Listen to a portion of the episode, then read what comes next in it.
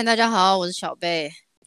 Hello， 大家好，我是小敏，欢迎来到我们的30+ 执行力。哎，今天星期六早上，怎么一副无精打采的样子？我刚结束一周的出差马拉松，所以我现在是一个就是死鱼的状态。对，跟听众讲一下，他大概前面大概抱怨了大概2个小时。出差老板有没有多机车的那个故事？对，所以现在终于可以到放松一下心情来跟大家分享一下。我现在很想死，很想离职。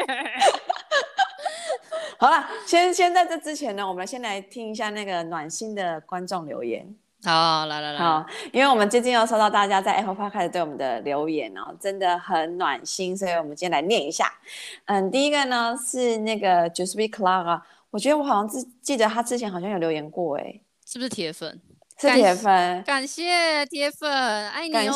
谢啾咪。他写说优质的节目给我们5颗星，然后他说学到超多德国跟其他欧洲国家很实际的生活美感。对，然后另外一个呢，是4月12号留言的，叫做 luven Chan， 杂草蒲公英那个。他说 Servus， 他说谢谢你们的分享，让我多多了解德国文化跟生活，期待有一天我们可以在德国相见。我们也很希望，因为现在封城，我们也哪都去不了。没错，然后最近在我的那个粉丝专页，我最近有点长草，因为我真的没时间看，不过就是还是有一些留言进来，然后也来念一下。收到一个听众的留言，然后是说 Hello 小贝小米你们好，最近发现你们的 Podcast 频道，然后在这2-3周就把所有的集数给听完了，因为工作遇到瓶颈，做的也不是很开心，谢谢你们的分享，给我很多不同看待事情的观点，虽然是分享以德国职场为主，但也让我了解事实上职场和生活有很多不同的思考模式跟适应模式，也觉得这个世界上还有很多有趣的事情或是生活方式，不是只有一种选择。谢谢你们做这么棒的节目，也很喜欢你们的对话方式，很接地气，超赞，谢谢你。很接地气应该就是称赞你吧。对啊，但是他说就是工作上遇到瓶颈，你不是孤独的，因为我这个礼拜一直都在瓶颈当中度过，所以对你真的不是孤独，因为我也在瓶颈之中。对，然后还有一个留言，他是说嗨，就是看了，因为之前我们有发一个就是佑翔那一集，就讲他32岁去荷兰读书，然后去奥地利工作，然后后来我就发一篇文章，然后那文章其实是也我跟小敏就之前我们常常有时候自己聊天也聊到，我就把它写出来这样，然后他就说看你的文章文思泉涌，真的是讲出心里话，未来的不确定性真的是现在最大的挑战，真的舍得放弃现在所拥有的一切吗？今年才努力开始念德文，不会德文的我是否有办法找到工作养活自己？32岁了，还有时间让我去重新开始吗？我到去年才认真思考去欧洲的可能性，这些都是我反复思考的问题。人都会有心情不好沮丧的时候，好好的休息和照顾自己，一起加油，没有错。讲到要 流眼泪是吗？对，已经眼眶湿湿。对，真的，因为住在这边，就是每一天还是有很多就是鸡巴的事情发生，就会觉得就是怀疑人生，觉得就到底怎么会这样？然后这人生的课题跟你不管在世界各地都会有一样的困扰。对啊，没错。好，反正只想是跟各位听众说，谢谢你们的留言，然后你们不是孤单的，因为我们2个。也常常会遇到这种状况，甚至是我们现在就有这个状况。对，因为我相信可能很多人都认为说好像我们在德国找到工作就已经海阔天空了，人生一切就是很顺利，但是并没有大家想象这么好，或是没有大家想象中这么顺利，其实还有人生中还有很多坎要过。没错。好，那我们今天要讲一个很严重的主题耶。什么主题？我们今天要来讲离职，是不是刚好就是敲中你的心声？太实用了，刚好很符合你今天的心声。真的，我真的觉得出差，我现在小抱怨一下，你知道出差其实出差本身不累，但是出差本身就是你是平常工作是8个小时都在工作，但是出差是你24小时都在工作，而且是同一件事情，没有办法就是断线。大家可能都觉得出差可能超级好的，因为你就可以到处去吃吃喝喝啊，然后玩玩看看。但殊不知可能没有办法大家想象中的美好，因为对我还有小贝来讲，其实大部分就是工作要24小时，因为你白天可能要开会啊，可能要看工厂啊，或者看仓库，然后呢晚上还要继续 social。 对，你也就是会，而且可能回到那个饭店或者回到房间已经是可能9点10点，那才开始看 email， 想说啊怎么还有那么多 email 没有回。对，然后你早上一起来你就开始要跟你同事在一起，就是因为我们这次我跟我老板一起两个人黏在一起，然后我不想讲了，不能再继续抱怨。 anyway 就是我就是很累所以我觉得今天这一集的主题就是为我而生好，对，所以我们今天就要来讲离职这件事情，因为我们觉得你人生中有可能都会，大部分人应该都会遇到啦，因为很少人是一份工作就做一辈子这样子，或者是他就是自己创业。好，所以这一集真的就是适合每一个人，因为每一个人人生当中一定都会遇到。对，好，那我们就来讲一讲德国离职要注意的事情。好，所以我们首先先讲一下，就是说我们先讲离职时间好了，就是离职通知的时间，所谓就是我们英文所常常讲的是 notice period。 那基本上呢，这个离职的通知时间都会写在合约里头。那台湾工作的话也是有离职通知的时间的，然后就是大家可能要自己去看，当你签下合约的那一刹那的时候，他们应该会有一个德国叫做 Kündigung 的一个项目，就是在 terminations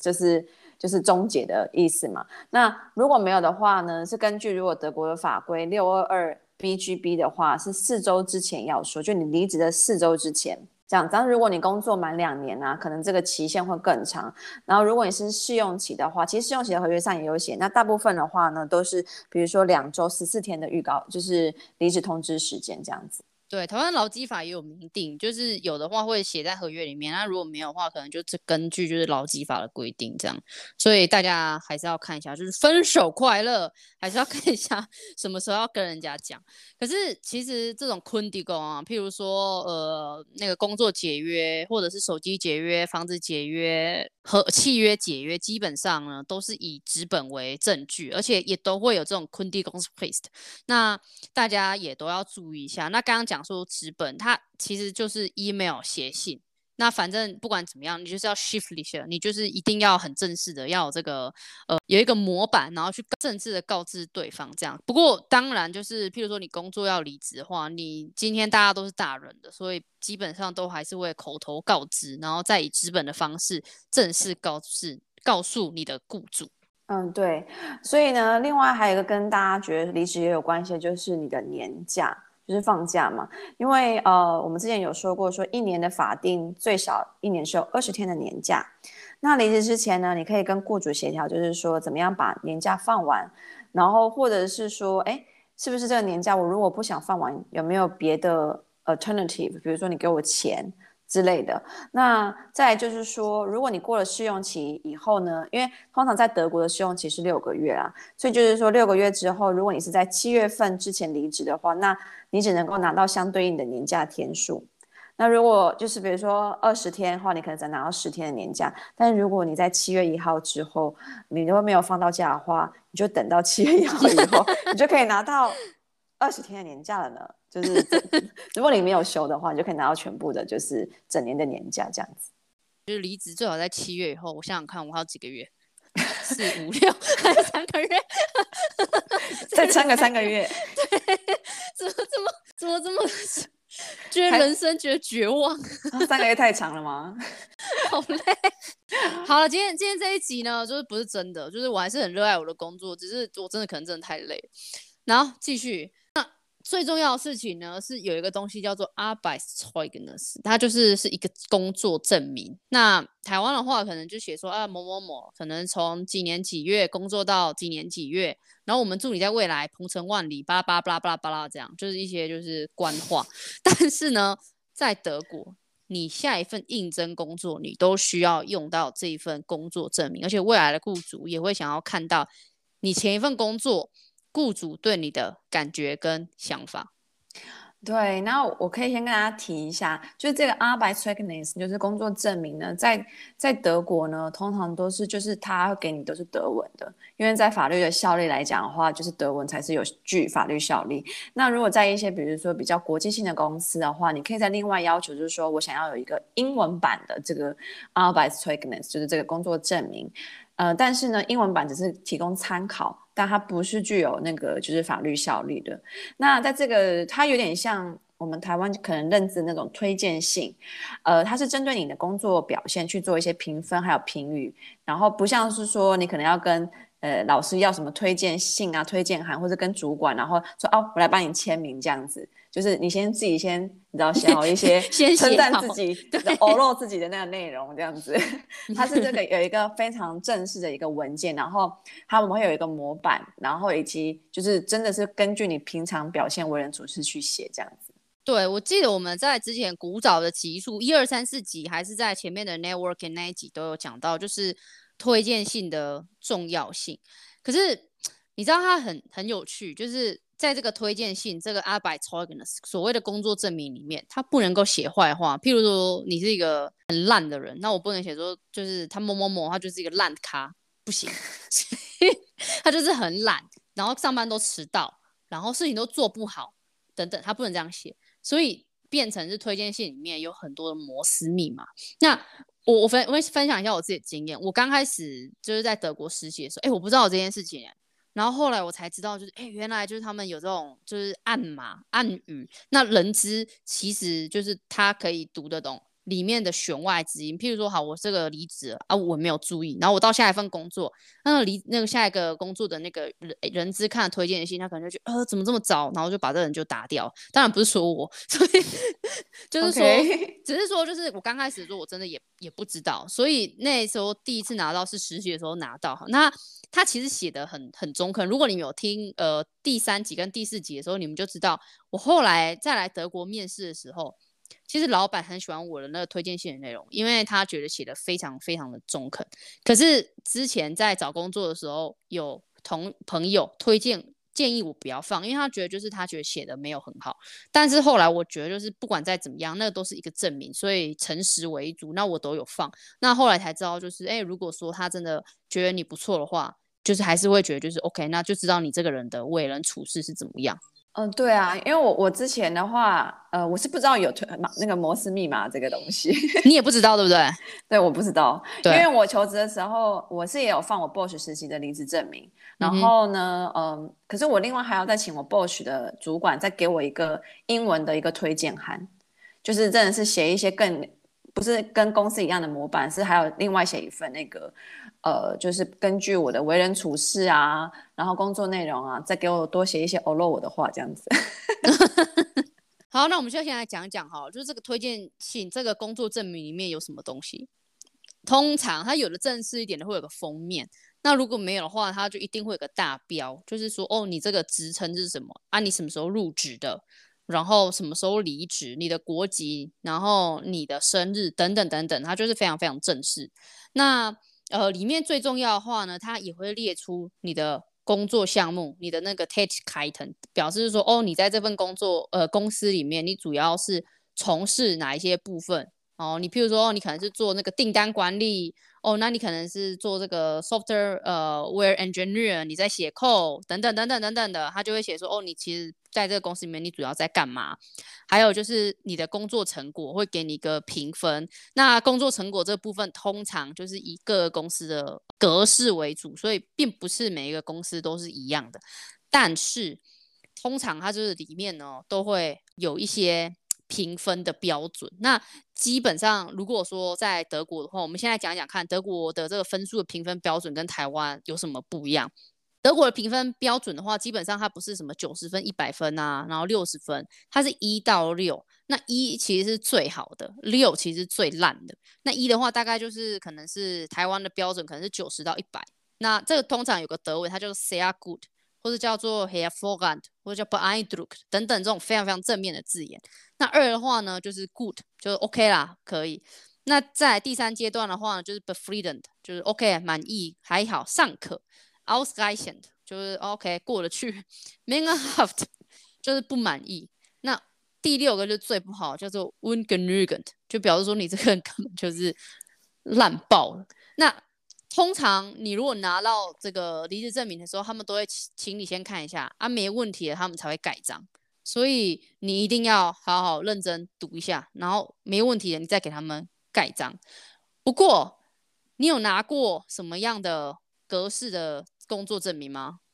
因为我目前现在也就是只有在德国只有离职过一次嘛，就是在 Bosch 的时候，所以我可以跟大家分享一下，就是在 Bosch 的话，它的那个工作证明的大概是什么样的格式，然后以及是什么样的内容。Bosch 的工作证书呢，通常会有3页。那第一页呢，就是刚刚小标提到，它可能是你的基本资料，可能包含你的名字啊、国籍啊、你实习的部门啊，还有你实习的负责的内容。那第二页呢，就是开始就是讲你的 assessment， 就是你的一些评比。那在 Bosch 的话，它主要是有5大技能的一个评比，包括第一个是效率，就 efficiency， 然后第二个是你的工作的品质，就是 quality， 然后还有第3个呢是你的 commitment， 然后第4个是比较有点像品德行为，叫做 responsible conduct， 然后第5个呢是一个团队合作，就是 cooperation。 那它这个每一项的这个技能呢，它又分成5个等级，不像小贝刚刚提到，就是它用数字来做一个分隔。在 Bosch 花是比较就是其实跟大家可能想象的一样，是 below expectation， 是你完全没有达到预期，以及就是说你可能只是跟预期差不多的，或者是你有超出预期以及完全超出预期类似这样子的。它是有分5个等级，那这是第2页的部分，它就是有5大技能的评比，那这是完全是非常制式化的格式。那第3页呢，就是有主管额外的一些评语跟评比，比如说根据你的表现，他们可能会去写一些评语，包含你的 particular knowledge， 就是或者是你的一些个人的强项，就是 personal strength， 那以及最后还会有一个 overall assessment。 所以呢就是刚刚小贝有提到，我老板那时候呢，就是他们会写这个给我，跟我去 review， 然后讨论我是不是同意他们所比如说他们所写的评语以及那些评比，然后因为最后呢你必须要同意之后，他们才会去做一个 final 的 document。 如果你不同意的话，你可以反馈认为说，我觉得我其实已经做到above expectation， 那当然你要提出就是说你为什么觉得你是应该高出这样的评比，但是你都可以去讨论争取的。我在保时捷的时候实习，就是像跟 Bosch 很像，就是很有3页，但是如果在第2份工作的话就是2页，它就很像信，然后里面大概也会写，但并没有就是很明确的去给分数啊，或者是告诉你的这个表现是什么。它大部分它就有点像是一个信里面内容，然后里面会有呈现说，你平常的工作表现是怎么样，是比较 general。 所以这是我拿过2种不同的这种工作证明的形式。所以可能每家公司还是有一点点差异这样子。对。不过通常啊，就是80%以上的评级基本上都不会写得太差，就是应该没有就是这么的恨你这样。可是当然就每个公司的风格文化不同啊，有的就是给的很大方，然后有的可能就是很中肯实在。所以我觉得还是要照每一个公司的文化，然后跟这个公司的这个风格跟主管的风格来看。但是呢，我们接下来这一段呢，就要讲说到底里面有哪一些的摩斯密码。那像刚刚小敏讲的，这里面呢是以德文为主，所以呢会有非常多的德文。那建议大家在听这一集的时候呢，搭配我们的部落格收看，你可能会比较有感觉。那我们就来讲讲看，超好就是这个 sehr gut 跟普通就是那个good 或者是所谓的这个ausreichend 差在哪里。sehr gut 呢，他可能就会写说 hatte die Aufgaben stets zu unserer vollsten Zufriedenheit erledigt。 这一句话里面呢，它有2个字眼，第一个是 stets， 就是表示持续的那个不断的，然后 vollsten 最高级，表示说他们真的满意，非常非常满意，他就会这样写，表示说你真的超好，很赞。那如果普通呢还可以就不差的话呢，他这句话就会把它写成 hatte die Aufgaben zu unserer vollen Zufriedenheit erledigt。 你看这句话里面他就没有 stets， 没有持续的，也没有最高级，他就只有一个一般的形容词字尾变化 vollen， 就这样子而已。对，就你会觉得很心机吗？很贱啊很贱。那我来跟大家讲一下，如果说同样一句话，他要比较写，比如说他真的很不满意你的工作表现，但是他又得写的话，他可能会这样来用这样的方式来写，他会写成说 ，Er erfüllte seine Aufgaben im Allgemeinen zu unserer Zufriedenheit。意思就是说，他用 erfüllte 就是说他呢 fulfill 就是满足了。他的工作呢，而且在一个很 general allgemein 就是只是在一个非常及格的偏远，所以呢看起来这句话呢其实是一个负面的含义的。所以呢，如果说刚刚小贝提到1到6的一个等级的话，他可能只有5，就是已经不及格了这样子。嗯，对。然后另外呢还有一个例子，比如说可能大家有时候可能会在一些评语上看到说Sie zeigten stets Verständnis für ihre Arbeit. So, 好，这边他也是用 stets 哦，就是感觉好像是很 positive 的一个字眼，因为刚刚他说是 always 嘛，但是他可能只是说哦，他非常的只是了解他的工作而已。翻译可能其实中文的意思可能是说他很懒散，但啥都做不好，但是在表面的意思看不出来这个解释，对不对？对啊，因为他说 Sie zeigt stets Verständnis für ihre Arbeit， 就表示说哦，他知道他的工作，他知道他的工作，可是事实上他没有任何的 Leistung， 没有任何的成果。对，就他可能只是了解，但他没有做。对对，但有一个更狠，有一个叫徒劳无功，他就叫做 stets Bemühung。哦，这句话我觉得可以完全形容目前德国对于这个 COVID 的这个防疫政策啊，但这就不讲了。但这句话呢，真的蛮狠，他就是说那个 er war stets bemüht, die Arbeiten zu unserer vollen Zufriedenheit zu erledigen， 表示说他一直很努力，然后把他的工作就是想办法去满足我们的这个期待，想办法让我们满意。但是就是说他努力了，但是他做不好，所以就啥都干不好。对，所以我同事说 stets bemühung 是对人最大的一个侮辱。所以大家如果真的要记得这句话，因为到时候如果看到自己的那个 Zeugnis 看到这句话的时候，想到马上这是一个很大的警觉，但那一张立刻撕掉。但是呢，所以我们刚刚讲的是他们所谓会可能单纯衡量，就在这个证书上会衡量你工作上的表现之外，其实呢就是很多的评语它也会根据你跟同事啊或者是主管之间的互动关系，以及说其他的比如说 stakeholder， 比如说你跟其他部门人的相处，其实也会被评量进去的。因为像我自己的证书可能就有想说我跟比如说跟我的主管啊，或者是跟我的 Mitarbeiter， 就是你的同事们之间其实相处是非常融洽的，而且合作起来是非常好，所以这是一个比较是正面的一个用语这样子。除了就是刚刚我们讲的评分之外呢，其实有时候祝福其实也是有弦外之音的。真的好心机哦。不是说德国人都很直接吗？嗯，就是也是有点 gay bye 这样子。就在可能常常大家会可能在你的证书不一定是你的，可能就是我们常常在一些看到的字眼会写说 Für die Zukunft wünschen wir ihm alles gut, besonders Erfolg。 意思就是说对你的未来我们祝福你，特别希望你成功。听起来很正常啊，这不是很正常一句话吗？对，我刚开始觉得超正常的耶，就是但其实这代表说你不是真的很成功，所以我们祝福你特别 besonders specially 在这个 success 的部分，就特别在成就的方面。干，这也太贱了吧。真的蛮深的耶。可是其实现在有软体可以去翻译解读这些弦外之音。我没有用过，因为我觉得就是大家都要分手了，然后你分手了你还要去知道前男友前女友对你的感觉，我觉得有点太累。不过这个可以放在那个资讯栏里面，然后你们大家有兴趣的话可以去玩玩看，看看公司有没有一些很隐晦的意思。